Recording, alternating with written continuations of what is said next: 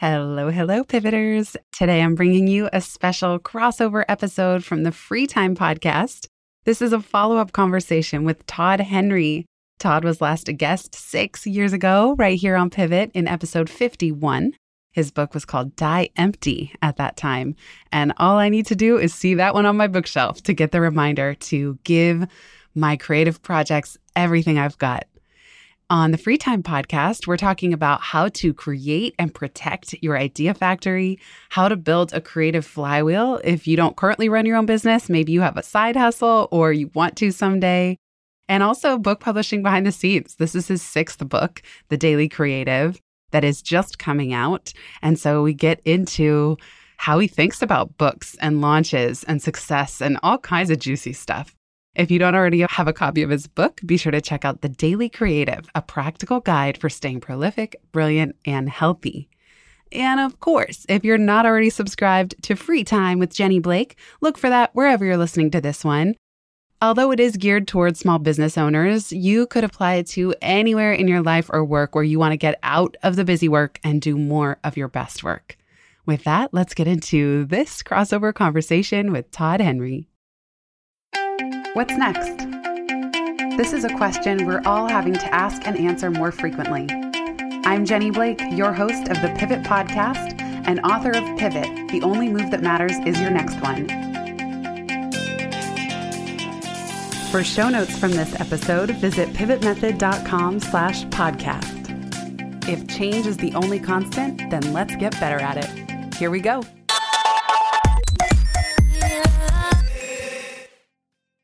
Hello, hello, my friends. I am here today with Todd Henry.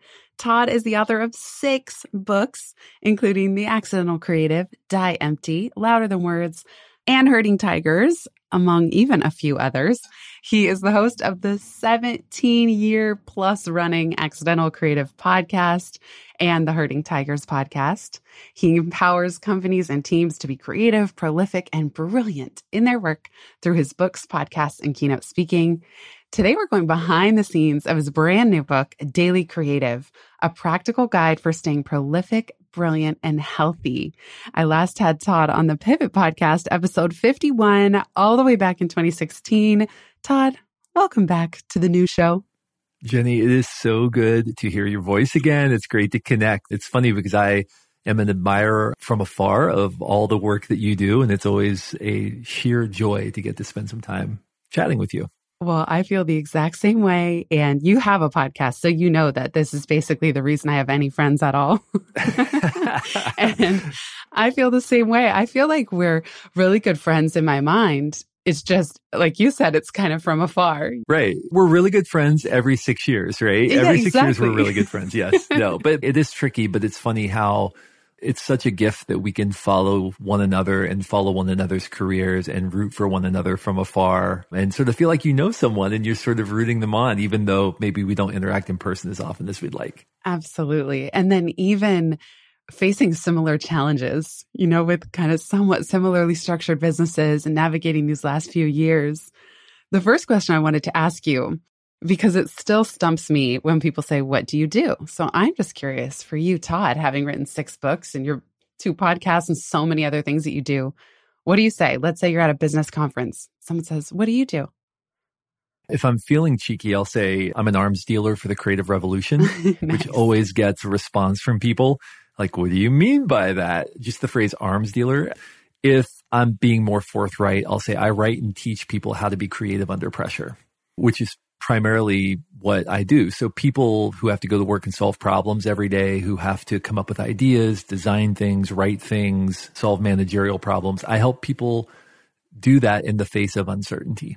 So you actually give the answer of what you help people do. I always feel like I should do that, but I end up just saying, I'm an author and podcaster, or lately I've been just testing out just for fun. Oh, I run a small media company.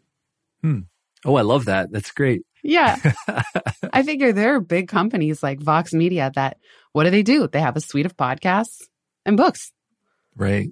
And maybe newsletters Absolutely. and all that.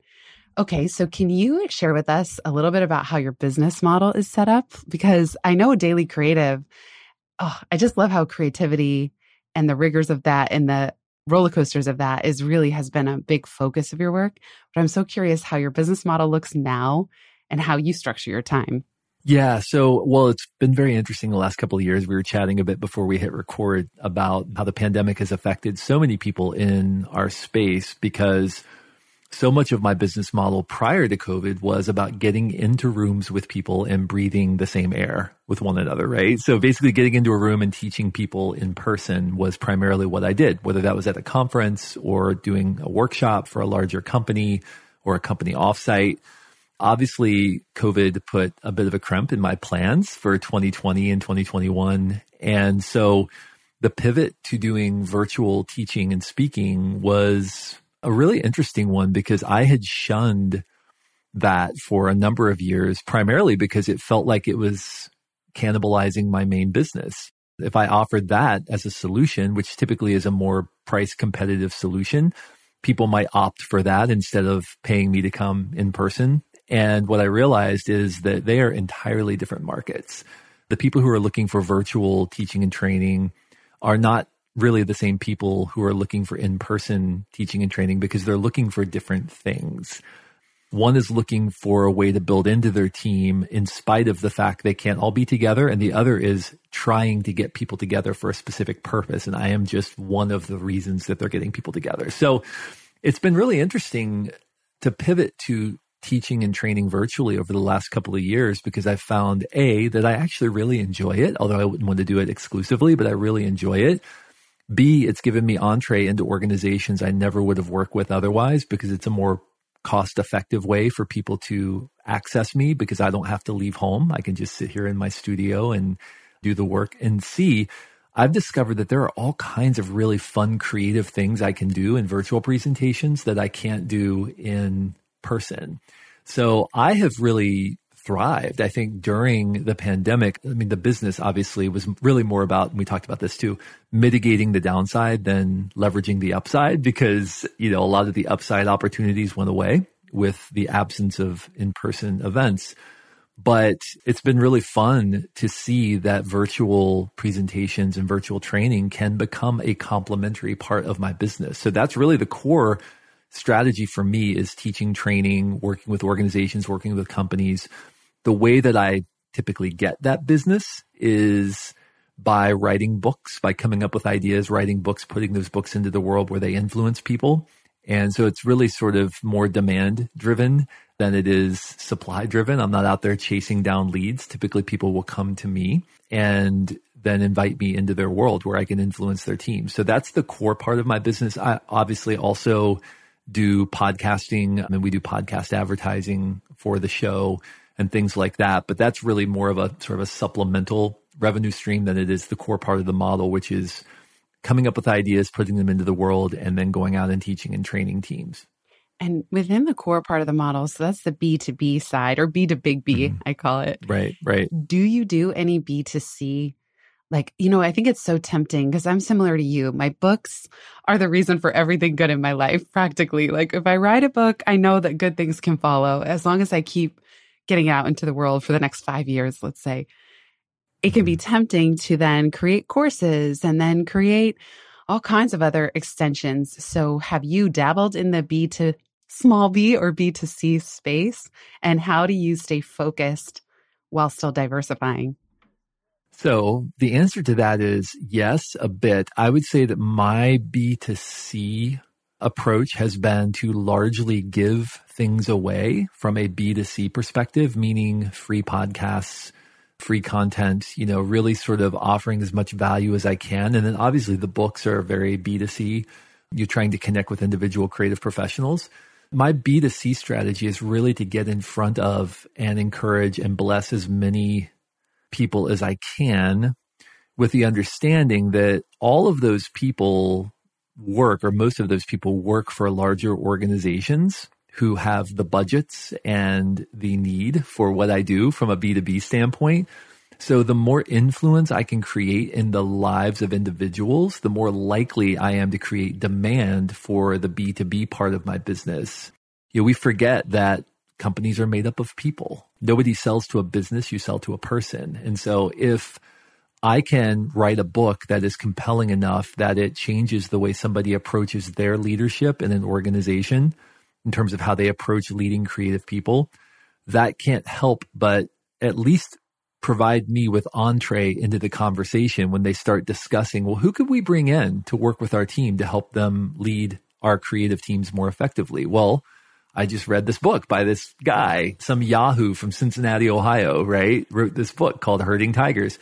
That's really been my strategy is create as much influence as possible in the lives of individual creative pros through books or whatever media I can and just be generous in that with the hope that that will turn into demand on the other side. Books are a funny thing, Jenny. I know you've written a number of books and have seen the same thing, I'm sure. I was talking with a friend of mine, Harris, who runs the story conference the other day, and he said, you know, books are a funny thing. He's like, you spend a couple of years of your life or maybe more and you write everything you know about a topic and you spend all kinds of time and energy doing that. And then you spend several more months editing it down to get to just the best stuff, right? Just the best principles. And you go through the process of designing it and putting it into a package and you put it out in the world and you say, this is everything I know. I have spent everything I have to share with you the absolute best I can find on this topic. And here it is. And somebody says, how much is it? And you're like, 12 bucks, right? It's like, what an incredible value that is, you know, for someone. And so even though it feels like you're kind of selling something to someone when you're telling them about your book, I feel like that is maybe the single most valuable thing in the world you can offer to people is here's all my expertise. And for like 12 bucks, you can have everything I know about this topic. And if you get one insight from that, it might make you hundreds of thousands of dollars over your career, all for 12 bucks. You know, I think that's just an incredible deal for people. And so I almost consider that a B2C strategy, right? Like trying to get those books and those ideas into as many hands as possible. We'll be right back just after this.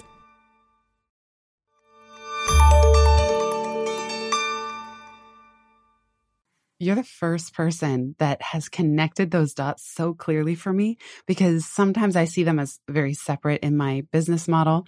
But you're right. Like the other day, someone told me a former colleague from a decade ago was like, My team members were talking in our Slack channel and your book came up and your name came up. And I wondered if it was the same Jenny Blake. And she's at the mm. C level, you know, in the C suite of this company. And it was just so interesting how you're exactly right that it can bubble up and that not to think of them as so separate.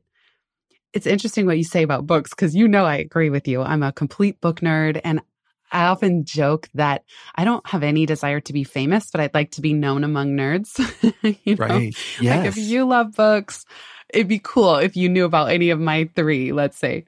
At the same time, just colloquially, a lot of people I'm talking with lately say, I can't keep seem to read anymore. People I know who are mm. major bookworms, and it's just something is happening with our atrophying attention span. We know both know Cal Newport, and he talks about this. And then the stats are so fascinating on books. I just read in the New York Times, Penguin Random House executives said just 35% of books that they publish are profitable. Among those that make money, just 4% account for 60% of their profits. And in yes. 2021, fewer than 1% of the 3.2 million titles that Bookscan tracked sold more than 5,000 copies. And knowing also that some people will only read one or two books in a year. Right. Sometimes you're saying, I put five years, I put the best I have, I put everything into this.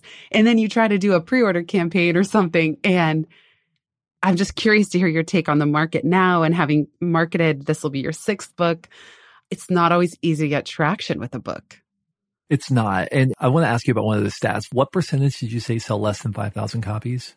Well, let's see. Fewer than 1% of the 3.2 million titles that Bookscan tracked sold more than 5,000 copies.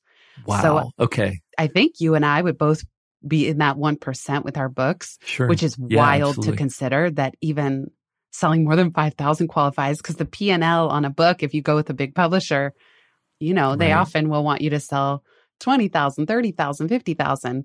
That's crazy to think about. And I think I know that's a huge shocker to a lot of people. So I, you know, around this new book, Daily Creative, we're building out a business and I'm working with a business partner on building out this business who isn't terribly familiar with the publishing world. And he asked me how many books I've sold, how many copies my other books sold. And I told him, I won't get into the numbers, but I told him what my books had sold. And it's interesting because he said, Is that good? And my first response, just being from in the publishing industry, I'm like, that's actually like really good, you know, compared to what I know a lot of books do. But to the average person, they'll think like, if I could throw out a number like 4 million or something, which my books haven't sold 4 million copies, right? But I could throw out like 4 million and to them, they're like, I don't know, is that good or bad? Or I just assume every book sells 10 million copies, you know, and they don't understand the business side of that and like how rare that is. I remember having a conversation when my first book came out I can't remember who the conversation was with, but I want to say maybe it was with Chris Brogan, actually. And he said, he told me that what he had been told, which actually has borne out in my experience as well. If you can sell 25,000 copies of a book, A, that book will be around for a long time. And B, that book will become known to most of the people who read books. Even if they haven't Whoa. read it, it will become known to most of the people who read books in your genre, right? So like wow. for you and I, that would be like business books or what self-development books. It only takes 25,000 copies to become kind of ubiquitous, right? For people to assume that you're kind of around for a long time. Now that was a decade ago. I would assume maybe those numbers have only come down, you know, because the numbers of people reading books and, you know, the number of books and stuff. Or maybe those numbers have gone up because there's so much more competition now, right? There's so many more people who are yeah. self-publishing. But I think that's a really nice, interesting grounding thing for people to consider. I mean, 25,000 sounds daunting, but that's not an insurpassable number for most people if they really dedicate themselves to trying to get to that number. Especially if you take a longer arc on it. Like everybody right. obsesses over the launch itself. I am finding that to be true. I will say with Pivot, Pivot has probably sold about 35,000 copies. It's now mm-hmm. seven years out. And right. most people I talk to, it's weird because in my mind, you know, it's always hard. I always say eyes on your own paper, but it's, you know, it's so tempting to look over on someone else's paper. What are their stats? But now when I introduce myself, a lot of people will kind of scratch their head and go, Oh, yeah, I think I've heard of that, or I think I read that, right. or I think I have that. Maybe they're just saying that to be polite, but that actually has been my experience lately that way more people than I would think, given my own day to day life, will say somewhere that's on my radar. Mm-hmm. And you wrote about something interesting in Daily Creative that sometimes your favorite ideas or books are not the most popular ones. And I've always right. thought that would be very interesting to grapple with as what you would call a professional creative. The famous Liz Gilbert TED Talk, where she says, I can't beat Eat, Pray, Love. you know, like right. maybe like I'll catch lightning in a bottle twice, but most likely that my biggest success is behind me. And with you, with your six books, I know that I don't know which ones, but it seems like in the essay that you had written for Daily Creative that maybe a later book didn't sell as well as an earlier one, right. but you loved it the most. And I'd just love to hear your yeah. take on that experience and how you navigate that. So my first two books were The Accidental Creative and Die Empty. And I kind of like, I wrote the book, I put them out and they just sold. And I thought, man, I've got this thing figured out. You know, all I have to do is write a book and put it out and it just sells. And I wrote the third book and I put it out and initially was received well by my immediate audience, but it didn't continue to grow beyond that, like the other two books.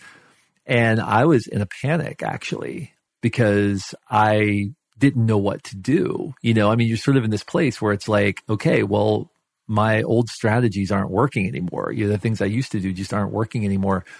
I mentioned this in the book and I didn't mention his name, but I'll mention his name because I don't think he would care. I reached out to Seth Godin actually, and I was like, I don't know what to do. Right. And his advice to me, which I thought was really good advice was listen, the market is almost always stupid at launch, right? The market very rarely knows what it wants, but if a product is good, it will find its footing and it will take hold in the marketplace and it will find its audience. And I thought that was really good advice because I think to your point, we often obsess about the launch of something, but we don't think about the fact that the launch is just a small fraction of the life of this thing that we're putting into the world. And any number of things can happen, just like in a person's life, you have events that are inflection points. So it could be that somebody reads it and they decide, oh, our entire multinational conglomerate is going to buy this book and use it with our organization, right? Or something. I mean, things like that happen in the life of books if they're good, if they're sufficient. And so what's really been interesting with that specific book, it's my third book, it's Louder Than Words. What's interesting about that book is, yes, I think it's probably my best written book, or at least it was at that point, my best written book and maybe the most compelling book at that point in time. But what's interesting is that's the book I get contacted about by people I respect, people who are out there doing things. So the influencers in the marketplace, people at the absolute top of their industry, at the top of their game, people who are household names have written to me and said, Hey, I read this book and I just want to let you know it really impacted me, made me think about my own work in a unique way. And that to me, that was really compelling because I realized maybe that's the book that isn't going to sell as many copies, but that wasn't the purpose of that book. The purpose of that book was to be very specifically effective with a smaller group of people who are influencers who are going to go out and then create ripple effects. And so embracing that has been really helpful to me because I think we have to understand what are we measuring? What really are we trying to do? If our goal is just to go out and sell a bunch of books, well, you can go out and sell a bunch of books. That's fine. But is that really what you're trying to do? Is that really the outcome you're aiming for? Or is there something more you're trying to do? Like, are you trying to achieve influence? Are you trying to achieve impact? And sometimes that impact is achieved not through you and your work, but through how your work influences somebody else and then they go out and they create impact and it changes the world around them. So that was a real wake up call for me to realize that I need to better define what it is I'm trying to do and stop measuring the wrong things and just continue to be diligent. And you know what the funny thing is? Right after that book came out and it sort of fell with a thud, you know, right after the launch, I started working on my next book. and then the following book actually sold much better and has had impacted really well as sort of like a course correction. But I think we have to be very careful about what we're looking to as our metric of success and understand what it is we're really trying to do. That's such a great point that sales does not correlate to impact and that those, I call them keeper emails, those keepers that come into your inbox, just noticing the proportion that came in for that book. So now with the gift of hindsight, is there any reason? Was it just a fluke that it didn't do as well as the others, the ones that came before or after? Or were you able to pinpoint? I think with books, it's actually very difficult to know what any one thing it works or doesn't.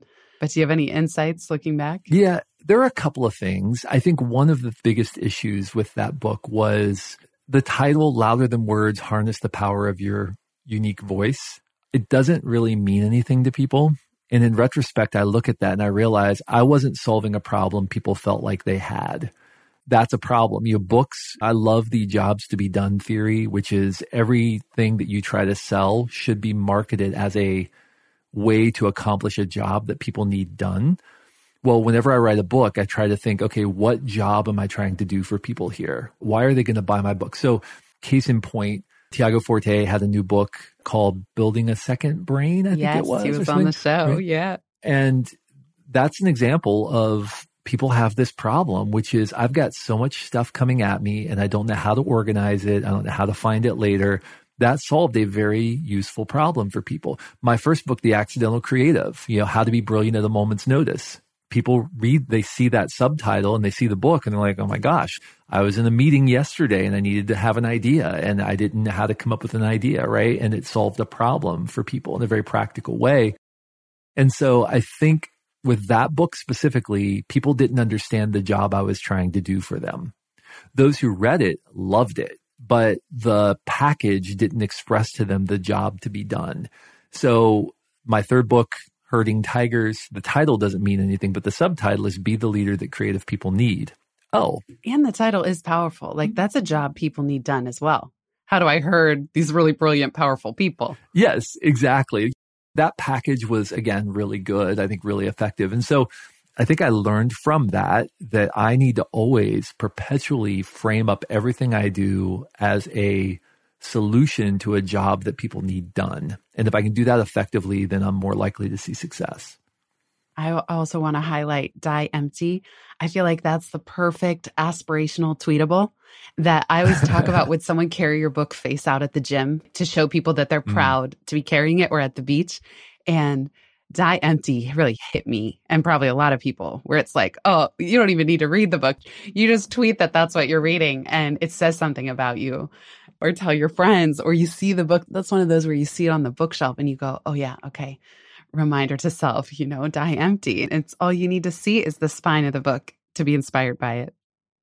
Yeah, you know what's interesting is that we got all kinds of feedback from the market. I know we're kind of talking shop here, you know, books and stuff, but we got feedback from some of the buyers at some of the bigger retailers that maybe we should soften the title of the book and call it, I think even, you know, somebody was suggesting like empty the tank or something like that. And to his great credit, I'm pretty sure it was Adrian Zackheim at Portfolio who basically dug his heels in and said, no, the title's Die Empty, right? And I'm really appreciative of that because I do think, to your point, it's a really provocative thing.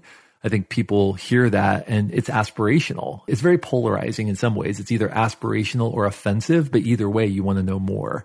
Right, right. And that book sort of was a problem to be solved by people, which is you know, I feel like I've got all my stuff inside of me. How do I get it out of me?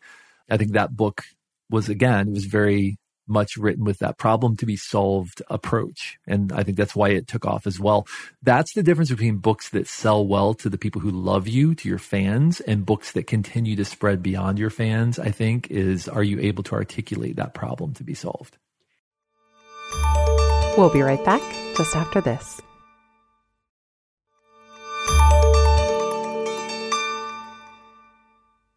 You mentioned measuring success, and I find it so interesting to talk to authors right on the cusp of a launch because I don't know, I get involved with a lot of magical thinking around the time of a book launch, but also big aspirational thinking and visioning. And I'll make up numbers like with free time. I want to set 50 million hours free and sell a million books or even a hundred thousand. You know, I'll just pick these big numbers out of the sky.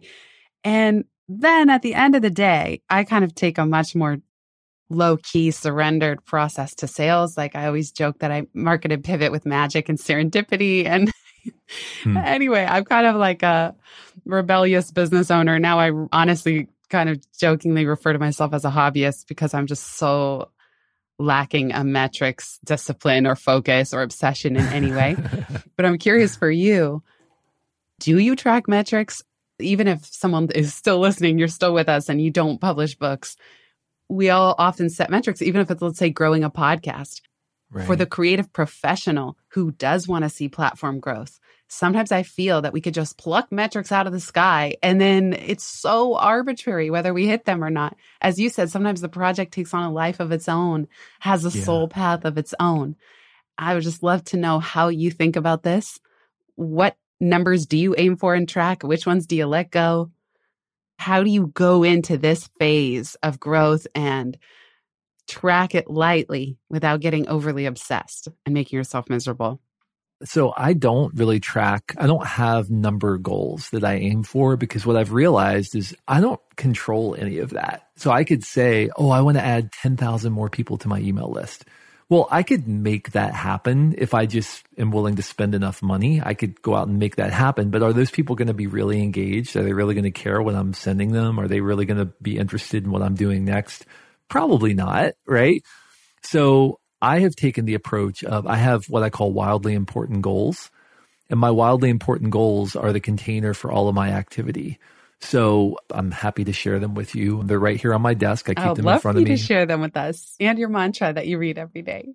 I also have my flywheel. Oh, please tell us your flywheel. I was just getting stuck on mine yesterday when I was rewriting it. So please do share. Basically, it's all built on. I have a framed copy of Walt Disney's business model from 1957. It's up over my bookshelf behind me. And what's interesting about that business model is everything comes back to the idea factory, everything comes back to the creative talent of the film studio. So all of their business, all of their merchandising, all of their licensing, all of that stuff all hinges on the central factor of the creative ideas coming out of their idea factory.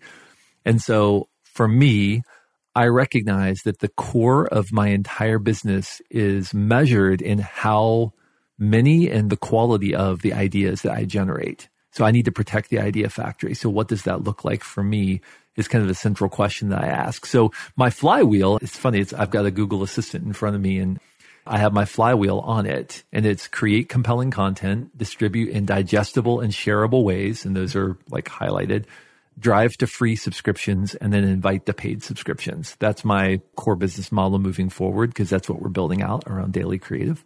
But the wildly important goals for me for a couple of years now have been quality, awareness, and revenue diversity. Those are the wildly important goals. So every day I wake up obsessing about how can I make what I do higher quality? You know, what does that look like for me? Whether that's bringing people in to help me make things higher quality, figuring out how do I make higher quality audio? How do I do higher quality interviews, make higher quality media, write higher quality content for my books? Awareness. So how do I increase awareness of the things I'm making? Because if I'm making quality things and I'm increasing the awareness of those things, I can't help but grow my audience. Now I could say again, I want to add 10,000 or 20,000 or 50,000 people to my email list.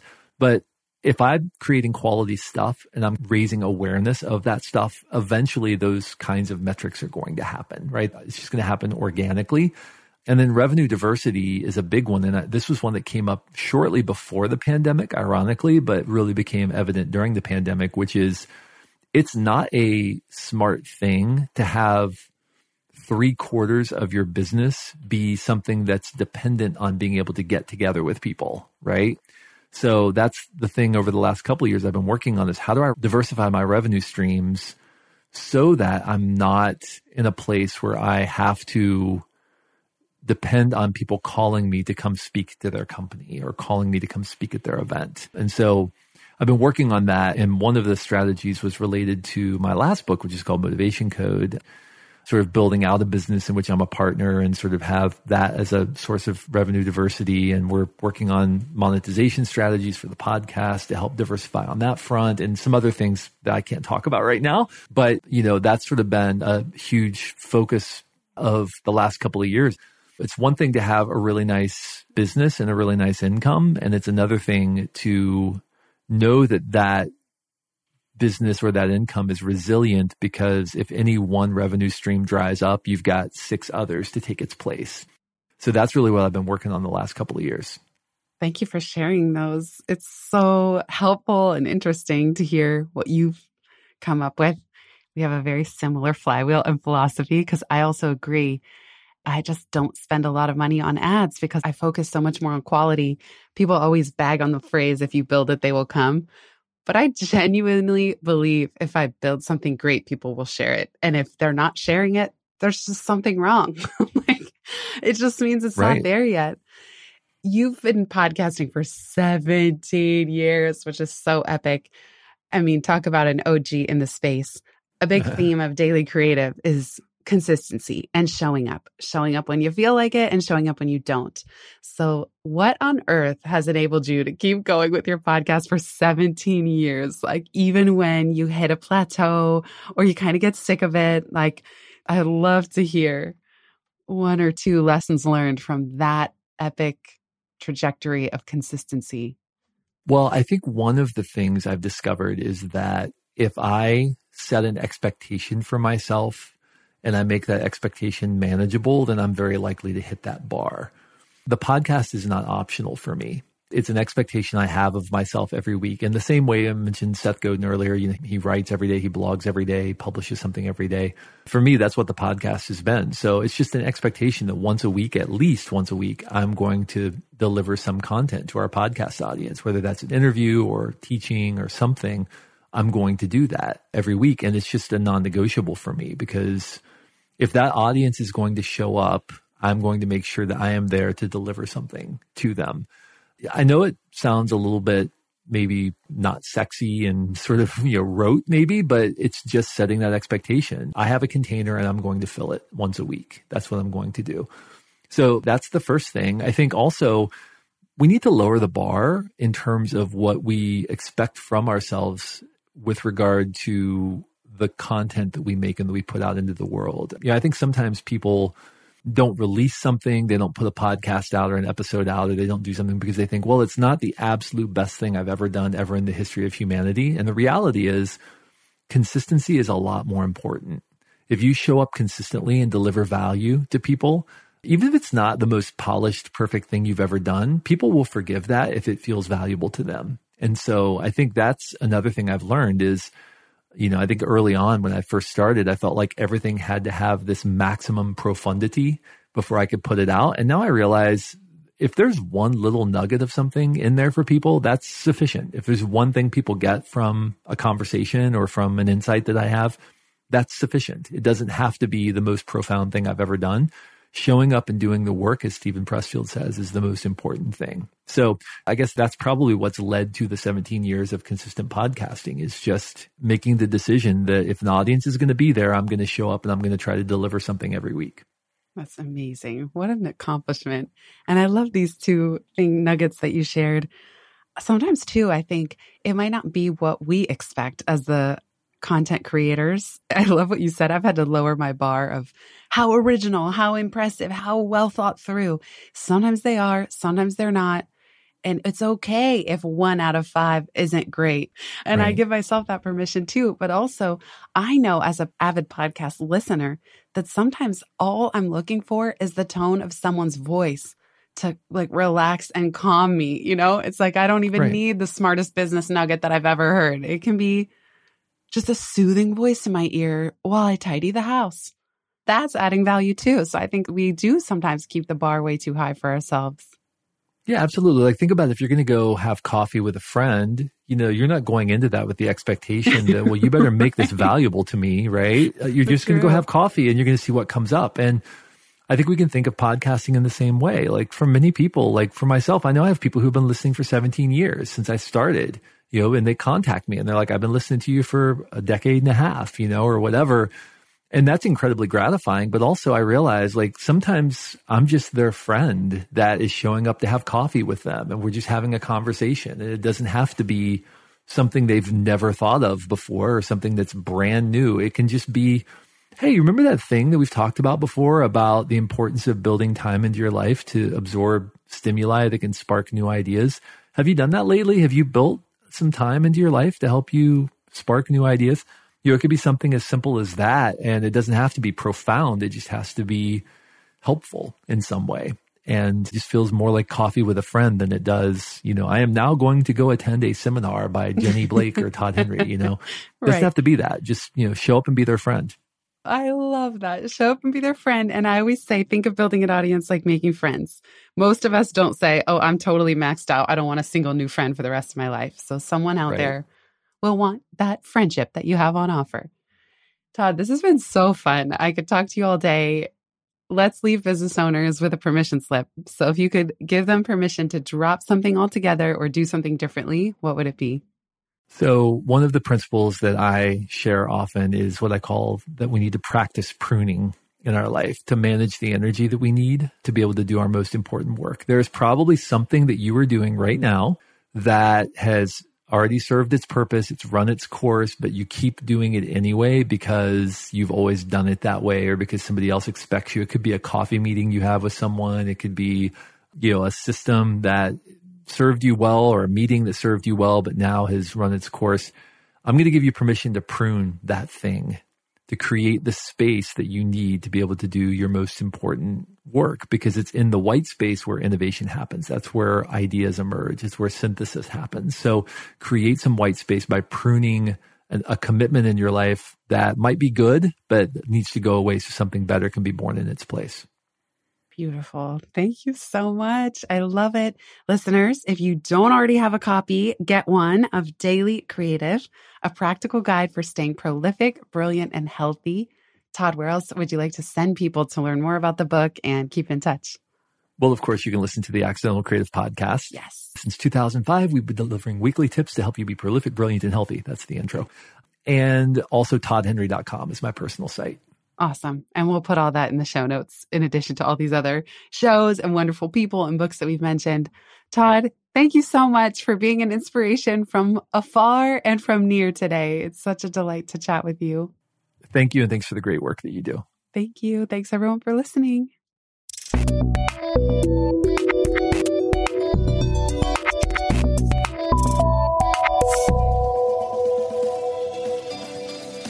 Thanks so much for listening to this episode of the Pivot Podcast. Make sure you don't miss an episode or my insider tips and templates by signing up for Pivot List, a curated twice monthly newsletter where I share the inside scoop on what I'm reading, watching, listening to, and the latest tools I'm geeking out on. Sign up at pivotmethod.com slash pivotlist. Get show notes from this episode at pivotmethod.com slash podcast and connect with me on Twitter at Jenny underscore Blake. Remember, build first, then your courage will follow. Hasn't it always?